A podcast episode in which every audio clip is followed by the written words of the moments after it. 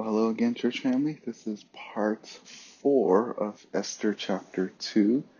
Uh, I hope this has it's been very uh, helpful for you as well as it is for me. It's just been a joy to just go reading through this and just kind of studying through it and just finding all of these great biblical truths as I'm uh, just, just uh, studying all of Esther. And I hope that this is, helps you ground yourself in terms of what you're feeling and even the current circumstances. That we don't need to worry so much because we have a God that is in control over all things. Um, that we can trust Him in every aspect, in the, in the minor details as well as in the big picture things as well. Um, again, uh, just to kind of build off of what we've been learning this last week, Esther chapter two. Remember, this is the this is the beauty pageant where King Ahasuerus wanted to find a new queen because Queen Vashti rebelled against him, and uh, they need to figure out a new person to take her place. Uh, so there was this. So uh, they decide to do this pageant, and then Esther finds favor, and she wins. She becomes a new queen, and she puts up Mordecai as uh, this guy, one of the guys that's in the king's gate to watch over people, and at the same time, uh, because of that providential act, Mordecai was able to save the king because there were these two king officials that uh, wanted to plan to kill the king. And uh, because of all of these seemingly random events, uh, God preserved his people. And uh, if you know the story, you know where this is headed. Uh, we talk about how we can we can find hope in this strange world, um, and you know, grow uh, and to grow in our trust in the Lord by not trusting in man's ways, uh, but and not trusting in uh, that's what, what we learned last time about not trusting in man's ways, that uh, people manipulate all that they can to get what they want. That's like the chief end. It's always selfish and self motivated for their own selfish gain. And then a few days ago, we talked about how uh, we can't place our trust in man's words. Uh, they're fickle, uh, they change with the times. Uh, they uh, they just go with whatever the, the motion is and whatever the the flavor of the month is. Uh, so that's those, two things that we can't trust. We don't we shouldn't place our trust in man's words, rather we trust in God's words. And instead of trusting in man's ways, we trust in God's ways. Uh, and today we're going to talk about this last one about trust, not trusting in man's wisdom, but rather we trust in God's wisdom. Uh, there was this old uh, Hong Kong film that I used to like to watch. It's called Infernal Affairs. It was like a really big deal uh, when it came out in Hong Kong, and I remember uh, it was it was even big here in California because you know we're highly uh, there's a whole bunch of Chinese people here that are from Hong Kong, so it was cool that like this film was uh, made its way here. And I remember watching that film as a kid, and one of the things about that that was so great it was like really suspenseful. It's like a it's like a it's like a cat and mouse kind of thing. If you watch that film, you know it's like it was like a cop pretending to be a, a a mobster and then a mobster trying to be a cop, and they're both trying to figure each other out. And both of them thought that they're one step ahead of one another, not realizing how close and at the same time how far they were from each other. I think about that film when I think of this last part of Esther. Uh, there, everyone here thinks that they're one step ahead of the other person, but not realizing that even though they're planning and trying to be manipulative, ultimately they're all being played, and they're all being played by one author, and that is the Lord. He's the only one that's actually in control over all things. Even though every little character here thinks that they're in control, ultimately God is in control. So we arrive back in chapter 2, verse 17, and this is when uh, Queen Esther wins this beauty pageant. She becomes the queen, and uh, King Ahasuerus, uh, he wanted a queen that will like, essentially make him look good. He chose, he liked Esther's looks. He likes the way that she presented herself. And basically this was his plan again to show like, oh look, this is what happens when you cross me. You, you, you lose your position as a queen. And I could put a new queen up and display her beauty to the rest of the world. And uh, we see later on, again, what I referenced earlier, that Esther had a plan as well. When she became queen, she set uh, Mordecai up into this position where he's at the king's gate. And like I said, uh, I think it was yesterday that uh, the plan was so that he can, uh, that she can have someone kind of like in her sphere of influence, that she can have someone close by to continue to uh, give influence. But at the same time, Mordecai wanted this as well. He wanted to put Esther in that position so that he could be in a higher position, so that he could be close to the king. There's all nepotism going around. Um, and this whole book, where we see that man's plans get overthrown. And uh, eventually, I mean, early on, the king's plan was overthrown by Queen Vashti. Remember, he wanted to show off the queen, and then the queen said no, and that didn't work out, and then he left. And then, uh, and he, he you know, cast her out. And then uh, later on, in uh, the end of this chapter, these two king's official wanted to uh, murder. Uh, they planned uh, to murder the king, but that gets uh, uh, that that plot gets destroyed. And Haman later on, he tried to plan against the Jews, and his plan gets destroyed. Each and every single one of these people all thought at one point that their wisdom, their plans, and their ways was all going to work. Everyone in the end got duped because ultimately God is in, is in control over all things. Proverbs 16, uh, chapter 16, verse 9, I, talk, I make this reference uh, before about how, let me turn there real quick. Proverbs 6, 16, verse 9. The mind of man plans his way, but the Lord directs his steps. Proverbs 19, verse uh, 21. Many plans are in the man's heart, but the counsel of the Lord will stand. And then over and over again, see that God is in control of everything. And for us, we need to understand that no matter how much wisdom we have in our life, no matter how much we try plan uh, in our life, we must hold to everything in this life with a loose grip. There is nothing in this life that will last. There's no assurance outside of Scripture that anything that we plan will last. And if you look at, go back into Esther 2, verse 23, Mordecai uh, thought that he would be placed in higher position. Uh, again, uh, Haman thinks the same way that like, oh, if I do this for the king, then I must be placed in a higher position. I'll, I'll get, I'll, I'll, rise up the ranks. But, but uh, Mordecai here, the only thing he gets is really just a commendation. At this point in the story, he doesn't know what's going to happen later on. But at, at, when he did all this plan, the first two chapters, because again, this spans about a year or two, because the whole beauty pageant thing took about a year. After all of this happens, the only thing he gets at that time is just a little commendation. He gets, like he, his name just get written down as the guy that helped save the king. And I bet he, he uh, Mordecai thought to himself, what a waste. After all this planning, all this deception, all this, um, all this espionage kind of thing, in the end, only thing he got was his, his name written down just on a little, a little footnote in history. But even though it was written down, we see that God ultimately used this instance to save his people. He used it to save his people um, in this small way. Uh, he saved, uh, he, he used it to preserve the Jews uh, later on in the story, but even beyond that, he uses to preserve his people overall. Because if the Jews were to be exterminated, if all the Jews were to be exterminated, then God's then God's plan will be ruined, and God will be made a liar. So we see that even though uh, uh, Mordecai did this, um, God used it later on to spare his people. And in the grand scheme of things, he used it to also spare his line and his promise.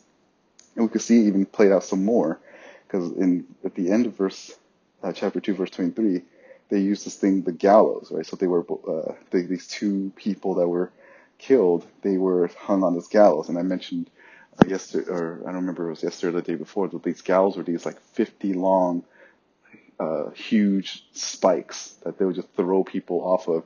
They'll land on these spikes, and so that when people look up to these these gallows, these spikes, they'll just see a dead corpse on it. And how this is significant is because this was in the sixth century. all of this happened in the sixth century. This gallows, these gallows will eventually be adopted uh, to the Phoenicians in the fourth century, and then the Phoenicians will introduce these to the Romans. And the Romans will take this and perfect it and they'll change it into what we know as crucifixion. The Romans adopted this uh, in the third century BC and then they perfected it. They made it into not just throwing the person off and landing on the spikes, but they like, they said, okay, let's, how can we keep them dang, dangling up there and slowly die so that the people that goes by them will know not to commit these type of crimes. Now we start seeing God's plan being fulfilled, right? You can see how God, even in using the gallows, these horrible man's invention, he used it for his purpose. God not only preserved his people in this story, but he laid down the foundation for the cross to save his people from eternal death. We can find assurance that God is working things both in the major and the minor details of history. See, if God did not allow these things to happen, if God did not even allow the Persians to reign, to, and Lord, even for them to invent something like the gallows, then the Romans, centuries later, would not have come up with the idea of the cross. And that, even the cross itself was a prophecy from all the way back in Isaiah. See, everything ties together, and God used it ultimately to bring together an instrument of the cross. And that's how he saves his people. With, uh, with this virus, we have to understand that God is working in both the, the small little details and in the big thing, pictures as well. We may not know uh, what's going on, just like the characters in this story, but I guarantee you, 10,000 years, 100,000 years down the line, when we're in glory, we'll look back and we could say, wow, look how amazing our God is. That He can use this event in this time of history ultimately to bring uh, people to either to Himself people that ordinarily would not uh, have trusted or or even are interested in, in, spiritual things, that he drew more people into the kingdom with this virus. Uh, had the virus not been around, more people may not have uh, accepted Christ, or he's using this to harden certain individuals for, for judgment. In either case, God has used all things for our good and for his glory. That's what Romans 8.28 tells us. Um, and it actually a few days ago, uh, the Gospel Coalition placed this article online that by C.S. Lewis. It's not a real article, but it's like a little quote by him. I found it to be incredibly helpful. So I'm just going to read this part for you. Um, so beginnings here. It's now clear that COVID-19 is a deadly, serious global pandemic, and all necessary precautions should be taken. Still, C.S. Lewis' words written 72 years ago ring with the same relevance for us just replace atomic bomb with coronavirus. So C.S. Lewis around the time, during his time in the 40s, it was like people were afraid that the nuclear bomb was going to just land on the people and all of London is going to collapse and they're all like panicking. So this is C.S. Lewis's response. So again, when I say atomic bomb here, just replace in your mind coronavirus. So here's a quote. In one way, we think a great deal too much of the atomic bomb. How are we to live in an atomic age? I am tempted to reply, why, as you would have lived in the 16th century when the plague visited London almost every year, or as you would have lived in the Viking age when raiders from Scandinavia might land and cut your throat any night. Or indeed as you are already living in the age of cancer, an age of syphilis, an age of paralysis, an age of air raids, an age of railway accidents, an age of motor accidents. In other words, do not let us begin by exaggerating the novelty of our situation. Believe me, dear sir or madam, you and all whom you love were already sentenced to death before the atomic bomb was invented, and quite a high percentage of us were going to die in unpleasant ways. We had indeed one very great advantage over our ancestors, anesthetics, but we still have that still. It is perfectly ridiculous to go about whimpering and drawing long faces because the scientists have added one more chance of painful and premature death to a world which already bristled with such chances, and in which death itself was not a chance at all, but a certainty. This is the first point to be made, and the first action to be taken is to pull ourselves together. If we are all going to be destroyed by an atomic bomb, let the bomb, when it comes, find us doing sensible and human things praying, working, teaching, reading, listening to music, bathing the children, playing tennis, chatting to our friends over a pint and a game of darts, not huddled together like frightened sheep and thinking about bombs. They may break our bodies. The microbe can do that. The coronavirus can do this, but they need not dominate our minds.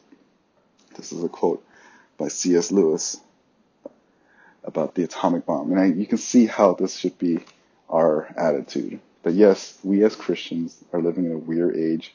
It's not like we are very distinct.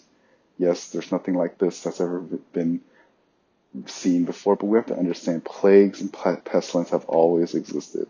There's, there's nothing new under the sun. And as Christians, we have nothing to fear.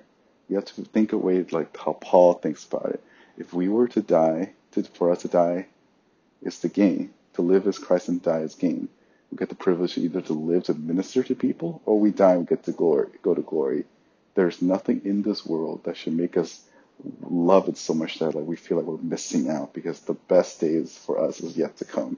Not when the days are being fixed, although we hope for that, but the, our greatest hope is in, in, in, in eternity.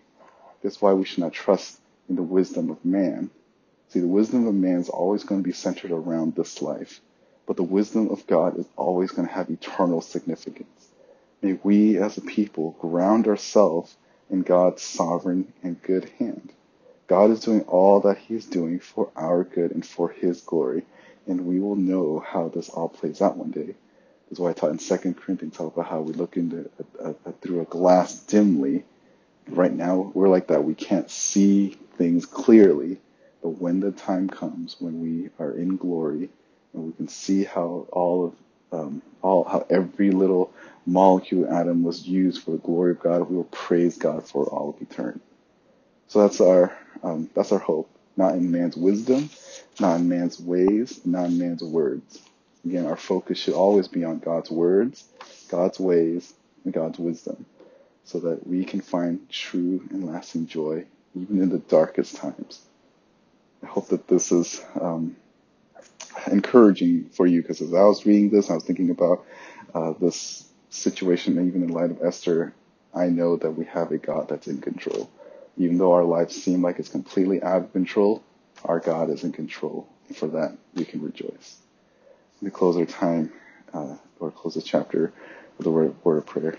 Heavenly Father, I'm thankful for your sovereign hand. Um, we always know it in, in, in theory, but we never really think about how much in control you are of all circumstances, of all individual, of all disease. Lord, may we continue to trust in you during this time that we won't be overwhelmed by uh, what we see, here, the news, what we see when we go out in the streets, or what we don't see, Lord. But we, may we fix our gaze in your goodness. May we continue to live um, for your glory. May we do all things for your glory, Lord. May we rejoice. Um, if this is the last generation before you return, then praise the Lord. If this is just the, if we're just uh, one generation and then there's hundreds more after. May we just be found faithful in your eyes, no matter where we are in history. Thank you for giving us your word to always assure us of who you are and how much in control you really are of over all things. Thank you for this time we have. Pray these things your son's name. Amen.